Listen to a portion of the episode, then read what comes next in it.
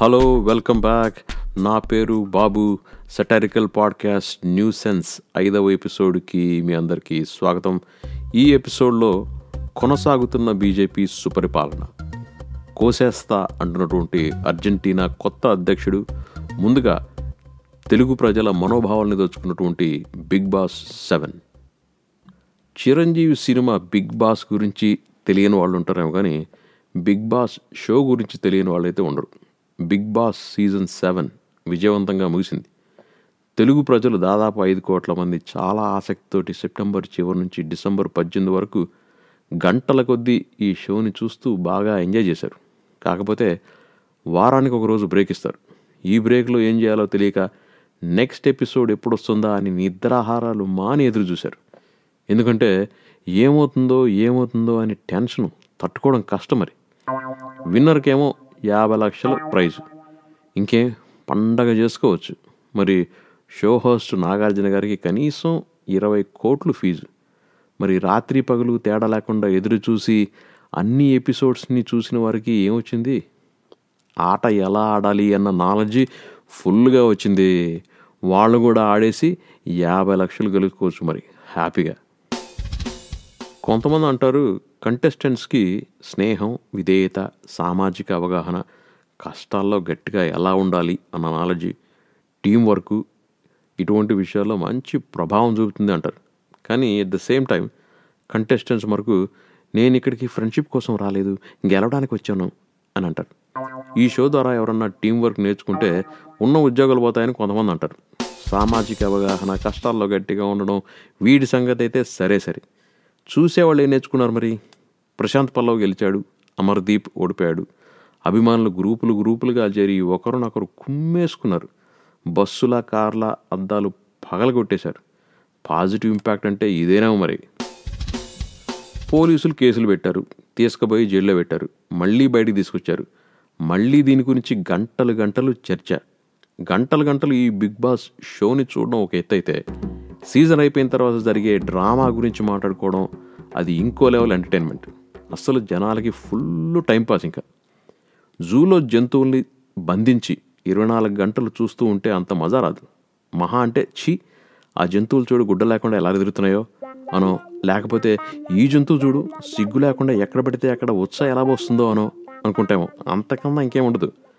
కానీ అటువంటి జూ లాంటి ఇంట్లో కొంతమందిని బంధించి గంటల తరబడి వాళ్ళని చూస్తూ వాళ్ళు తుమ్మినా దగ్గినా అబ్బా ఏం తుమ్మాడు? అబ్బా ఏం దగ్గాడు? అని దాని గురించి చర్చించుకుంటే మటుకు అబ్బా చెప్పలేనంత మజా.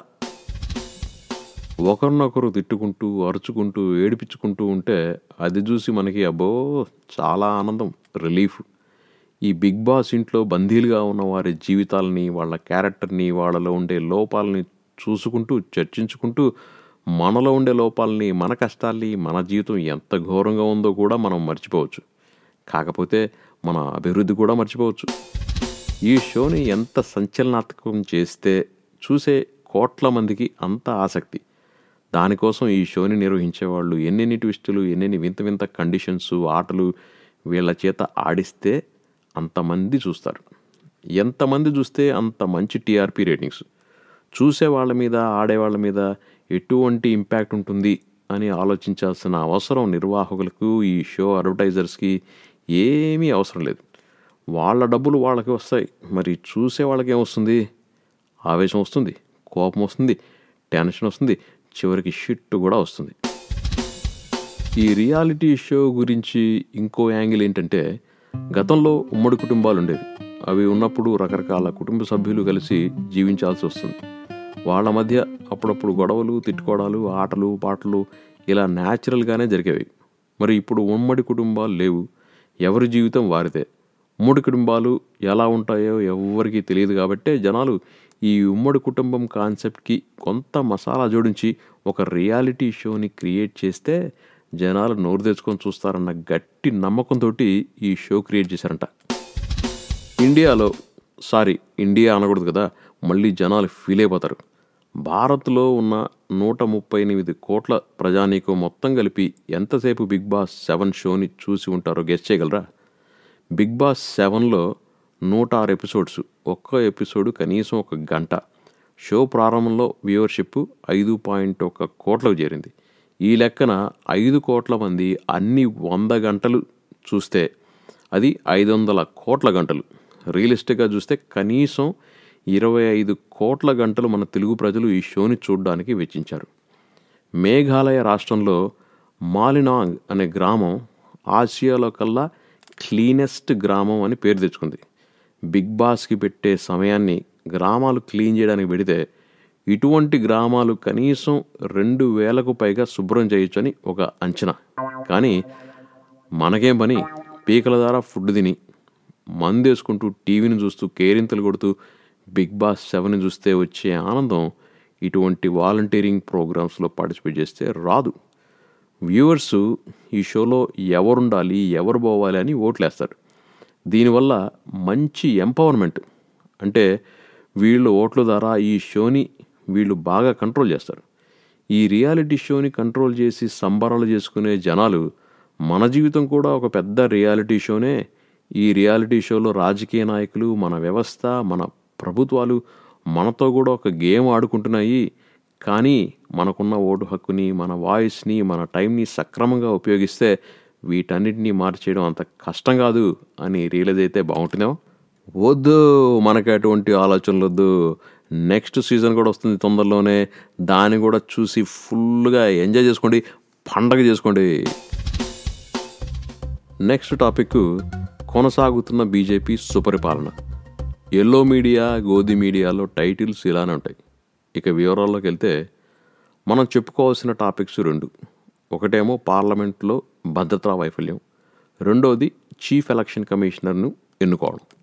భద్రతా వైఫల్యం. గెస్ట్ పాసులతోటి పార్లమెంటులోకి అడుగుపెట్టిన నలుగురు పొగ వదిలి లోక్సభలో ప్రభుత్వ పనితీరు మీద నిరసన వ్యక్తం చేస్తూ నినాదాలు చేశారు. కాకపోతే ఆ పొగ ఎల్లో కలర్లో ఉందంట. ఈ పొగ ఎల్లో కలర్లో కాకుండా కాషాయం రంగులో ఉంటే బాగుండదని చెప్పి బీజేపీ ఎంపీలు విచారం వ్యక్తం చేశారు. దేశభక్తిలో మమ్మల్ని మించిన వాళ్ళు లేరు అని చెప్పుకునే ఇదే బీజేపీ ఎంపీలు ఈ పొగ చూసి భారత్ మాతాకి జై అనుకుంటూ పరుగులు పెట్టారంట. ఇంతకీ ఈ పొగ వదిలిన నలుగురికి పాసులు ఎవరిచ్చారు?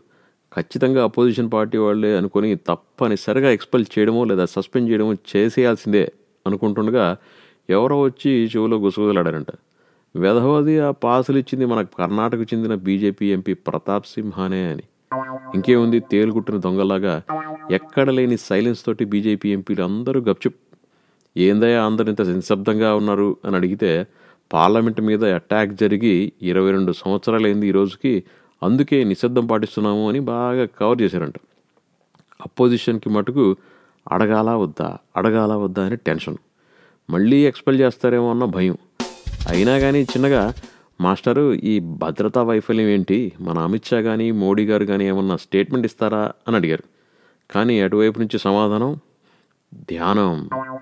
సమాధానం లేదని ఈసారి కొంచెం గట్టిగా అడిగారు. అమిత్ షా గారు మోడీ గారు ఎక్కడా? అని అడిగితే వాళ్ళు పార్లమెంట్లో లేరు దేశ భద్రత గురించి ఆలోచిస్తూ యోగా శిబిరంలో ధ్యానం చేసుకుంటున్నారు అన్నారంట. పార్లమెంట్లో స్టేట్మెంట్ ఇవ్వాల్సిందే అని అడిగితే మీరు చాలా ప్రశ్నలు అడుగుతున్నారు. ఇక్కడ పార్లమెంటు సభలకు విఘ్నం కలిగిస్తున్నారు అని ఏకంగా నూట నలభై ఆరు మంది అపోజిషన్ ఎంపీలను సస్పెండ్ చేసి పెట్టేశారట. ఇంతకుముందు ఎపిసోడ్లో మనం అనుకున్నాం అపోజిషన్ మొత్తాన్ని ఎక్స్పెల్ చేస్తే సరిపోలేదా? పార్లమెంట్ మొత్తం పీస్ఫుల్గా ఉంటుంది అని. ఇంచుమించు అటువంటిది జరిగిపోయింది.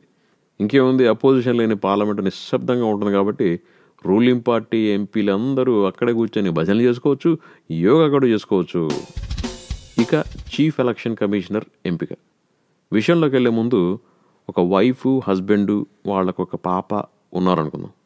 వీళ్ళు సినిమాకి వెళ్ళాలంటే వీళ్ళు ముగ్గురు కలిసి ఓటేయాలి. ఆ ఓటు ప్రకారం మెజారిటీ ఓట్లు ఏ సినిమాకి వస్తే ఆ సినిమాకి వెళ్తారు. దీనిలో ఒక టెస్ట్ పెడదాం.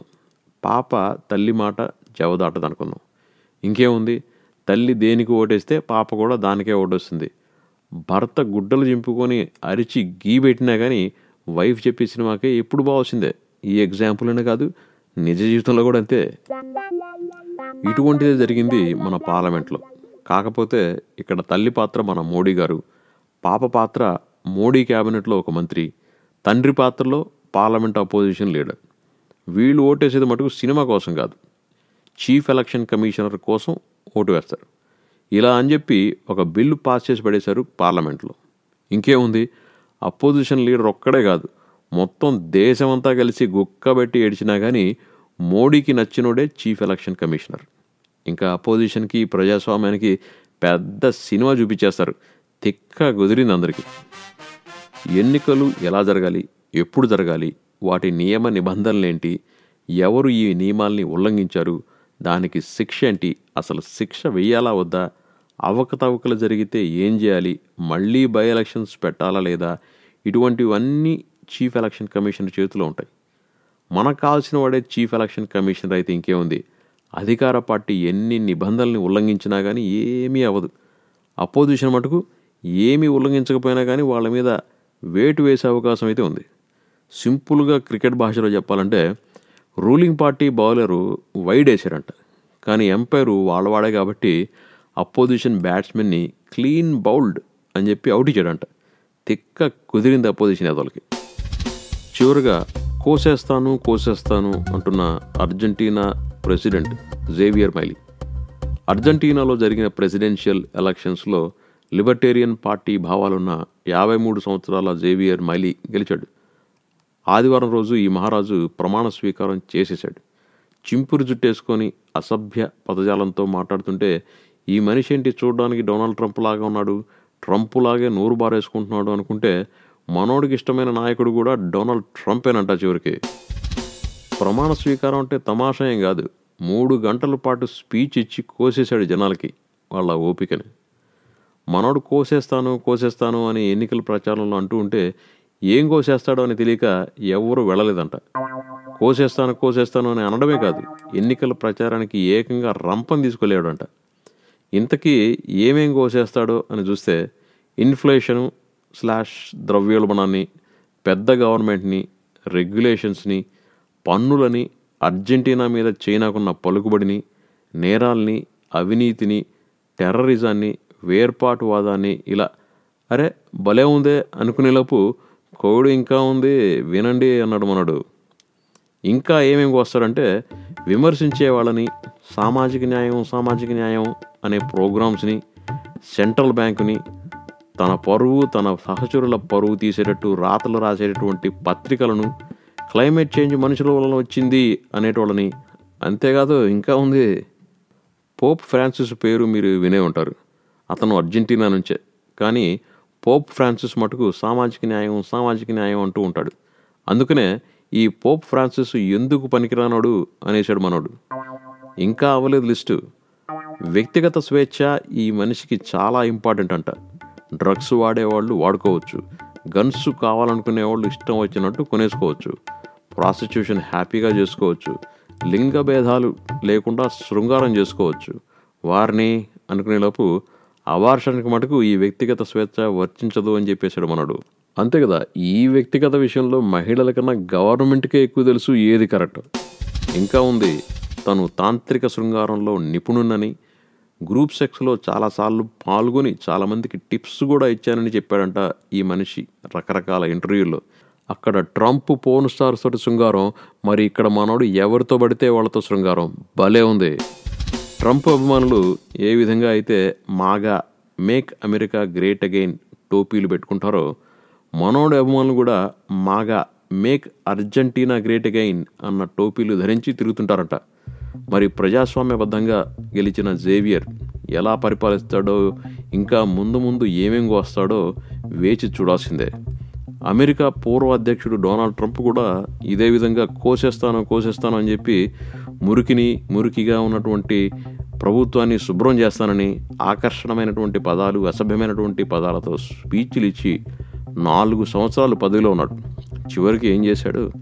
నిరసనకారులని కుళ్ళబొడిచి బైబుల్ పెట్టుకొని ఫోటోలు దిగాడు.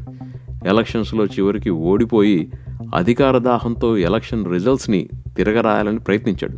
చివరికి ప్రజాస్వామ్యాన్ని కోసేశాడు అడ్డంగా నిలువుగా.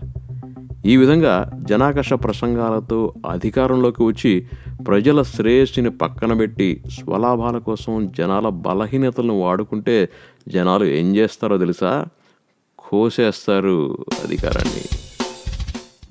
మరాదండి ఈరోజుటి ఈ రోజుటి మన ఎపిసోడ్. నెక్స్ట్ ఎపిసోడ్లో మళ్ళీ కలుసుకుందాం నూతన సంవత్సరంలో.